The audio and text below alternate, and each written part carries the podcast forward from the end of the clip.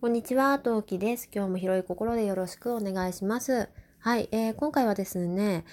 えー今やっている私を鮮明に連れてって、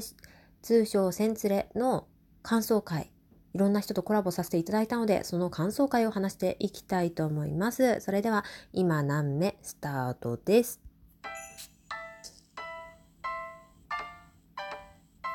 何目この番組は戦闘不能日常系ママトーカーの陶器が日々奮闘しながらお送りいたします。というわけで皆さんこんにちは、陶器です。はい。というわけでお送りしていきたいと思うんですが、ちょっとその前にさ、あの、トーカーさんだったらね、ちょっとこの悩み分かってくれる人多いんじゃないかなっていうふうに思うんだけど、BGM の配置がね、変わったんですよ。うん。多分リスナーさんだと何のこっちゃかねっていうところと、ポッドキャストや Spotify から聞いてる人はね、本当に何のこと言ってるかさっぱりわからないと思うんですけれど、私が配信している、今ね、目の前で起動しているアプリ、プラットフォームはラジオトークという、えーアプリから喋らせてもらっているんですが、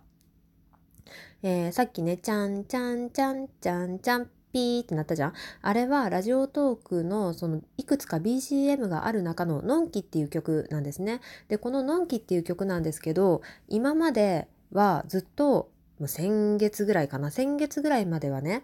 えーまあ、いくつかある、その横のスライド式なんだけど、一番右側から2段目の、2列目の、え2段目、まあ、これ 2, 2段しかないんだけど、下側にあったのよ。なんだけどさ、なんか、割と最近直近のアップデートだったと思うんだけどのんきのさ位置が変わっちゃって一番右下になっちゃったのね。だから危うくさ優雅っていう別の曲流そうとしちゃって指がおおっととととっていうのを毎回思っているね。なぜ変えた？運営さん。だって曲数はおそらく変わってないんじゃないかなっていうふうに思うんだけど多分変わってないよね。だからね、なんで変えちゃったのって静かに思って毎日ハラハラ、毎日毎回ハラハラしています。というわけでね、まあそんなことはいいです。はい。私を鮮明に連れてって、通称千連れ、えー収録コラボ配信企画。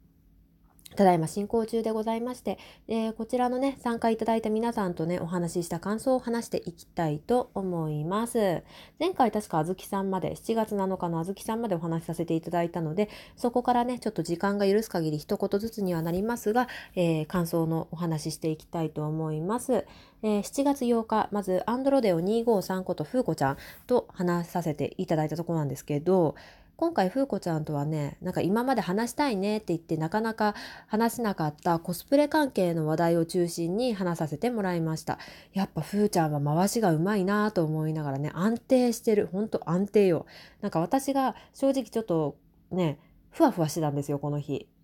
なので、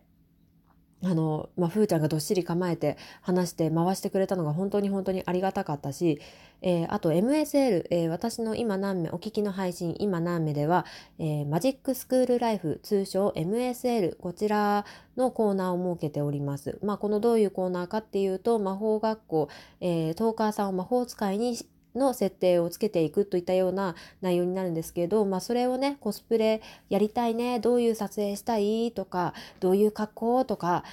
まあ、そういうようなね話をさせていただきましてこれね再来再来年は言い過ぎ来年来年の今ぐらいにできたらいいよね。なんかご時世的にさやっぱやりにくいからやりにくいのもあるし私もねコスプレってお金かかるのよ。だからさなんかアイテム揃えたりするのに時間がかかっちゃうと思うからすごい長いさ長期的なスパンを考えて来年さやれたらいいなっていうふうに思って本当にいる。だからとりあえず今揃えなきゃいけないものとしてはまずウィッグ揃えなきゃじゃん？ウィッグでしょ？パジャマでしょ？カメラマンでしょ？あと場所を抑えるでしょ？メンバーはねもういるのよね。だからあと小道具だよね。パジャマパーティーやるにしてもやっぱ小道具は必要じゃん。だから例えば、うん、映えそうなぬいぐるみとか映えそうな食器。過去えー割れないできれば割れないものとか、まあ、パジャマパーティーにあったらいいものボードゲームとかなんかねなんか映えそうなもの集めたりなんだりしておきたいなってそれでね女子会なり撮影会なり、まあ、女子会込みの撮影会かなみたいなことができたらいいなっていうふうに思っておおりました。はい。思っておった。うん、思っておったんだけど。はい。というわけでね、ふーちゃんありがとうございました。で、次、こまきちゃん。こまきちゃんはね、実はね1対1の会話本当に初めてだったの。今まで話したことが多分なかったんだよね。付き合いとしてはそこそこ長い方かなっていうふうに思うんだけどまだこまちゃんがあのご両親の多分ね初めて1対1私がコメントこまちゃんしゃべり手っていう1対1の時がの初めましてがえーと、とこまきちゃんがまだあの結婚する前で両親の顔合わせを今言った私顔合わせを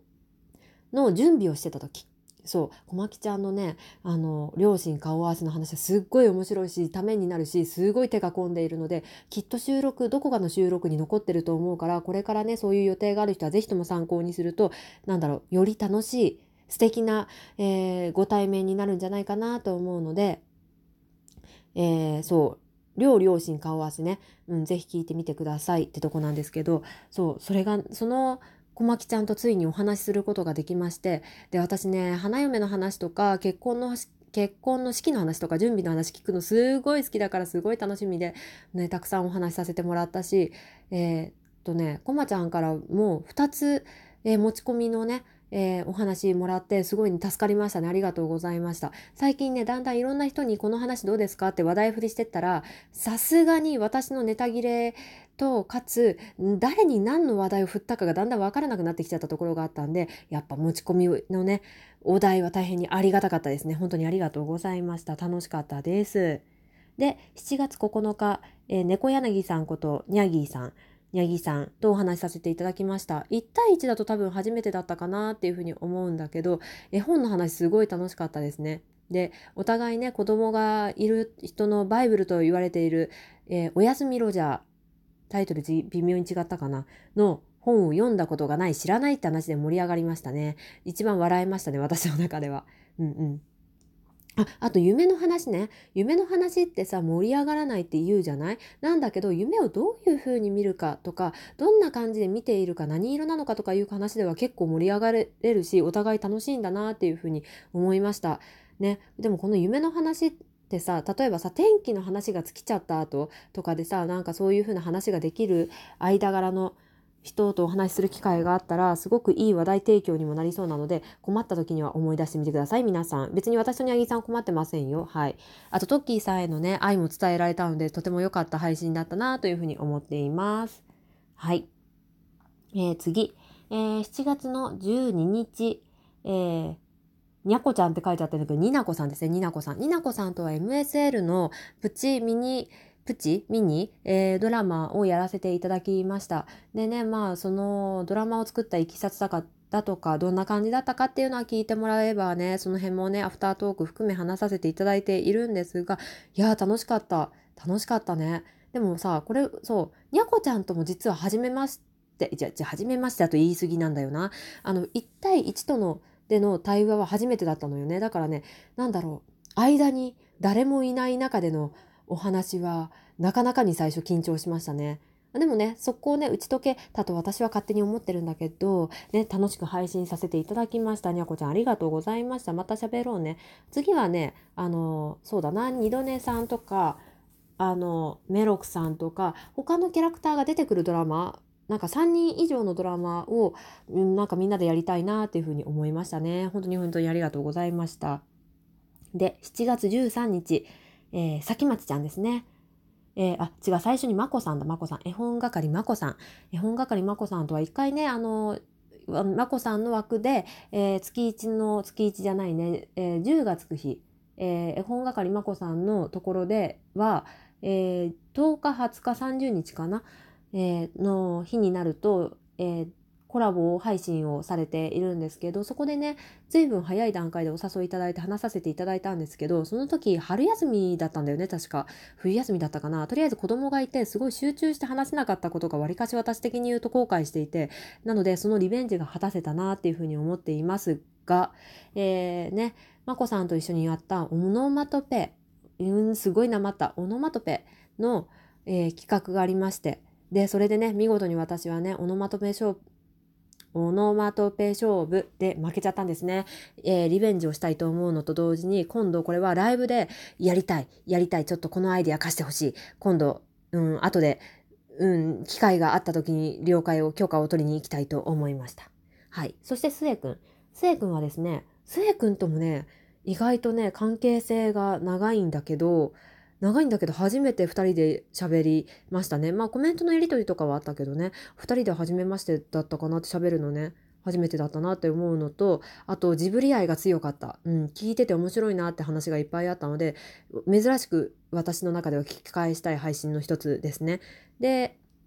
あと一番やっぱ面白かったっていうか、あのぶっ込めたなって思うのは一番最後の、えー、好みの女子の格好、過去夏編ですね。これがね、結構ね、あの、いつもの末くんの感覚としてなんか引き出せた感が自分ではあって、まあ出せたか、まあ自己満足の範囲なんですけどね、すごい楽しかったです。ぜひとも聞いてみてください。えー、っと、そして最後にさっき言ったさきまちちゃん。さきまちちゃんはね、私の中では野良猫な印象だったのね。でその野良猫と徐々に徐々に距離を詰めていきそして今回ようやく膝で撫でさせてもらえたみたいな感覚がすごく強くってめちゃめちゃ楽しかったしすごいね心を打ち解けてというかすごいねもうニッコニコな感じで来てくれたのがすごい嬉しくってそのニッコニコの感じで来てくれたから私的にわあどうしよう嬉しい嬉しいと思って逆にすごい緊張するっていうねだけどだんだんねもう本当に打ち解けて楽しくお話できたなっていうふうにめちゃめちゃ思った。楽しかった。特にトーカーの家族トーカーで家族構成考えるやつとかなんてあの随分昔に私が二度寝さんとやった2人でやった企画の話を持ってきてくれたりしてえ覚えててくれたんだ嬉しいと思うのと同時に新しいねあのいろんなトーカーさんと最近ね知り合って新しい家族を作れたなと思っていてすごく本当に楽しくってあのいい企画持ってきてくれて思い出させてくれてありがとうございました。とっても楽しかったです。ということで7月13日までの、えー、コラボの感想を話させていただきました。またいろんな人と今コラボしてるのでそちらもお楽しみに。それじゃあまたね。何名？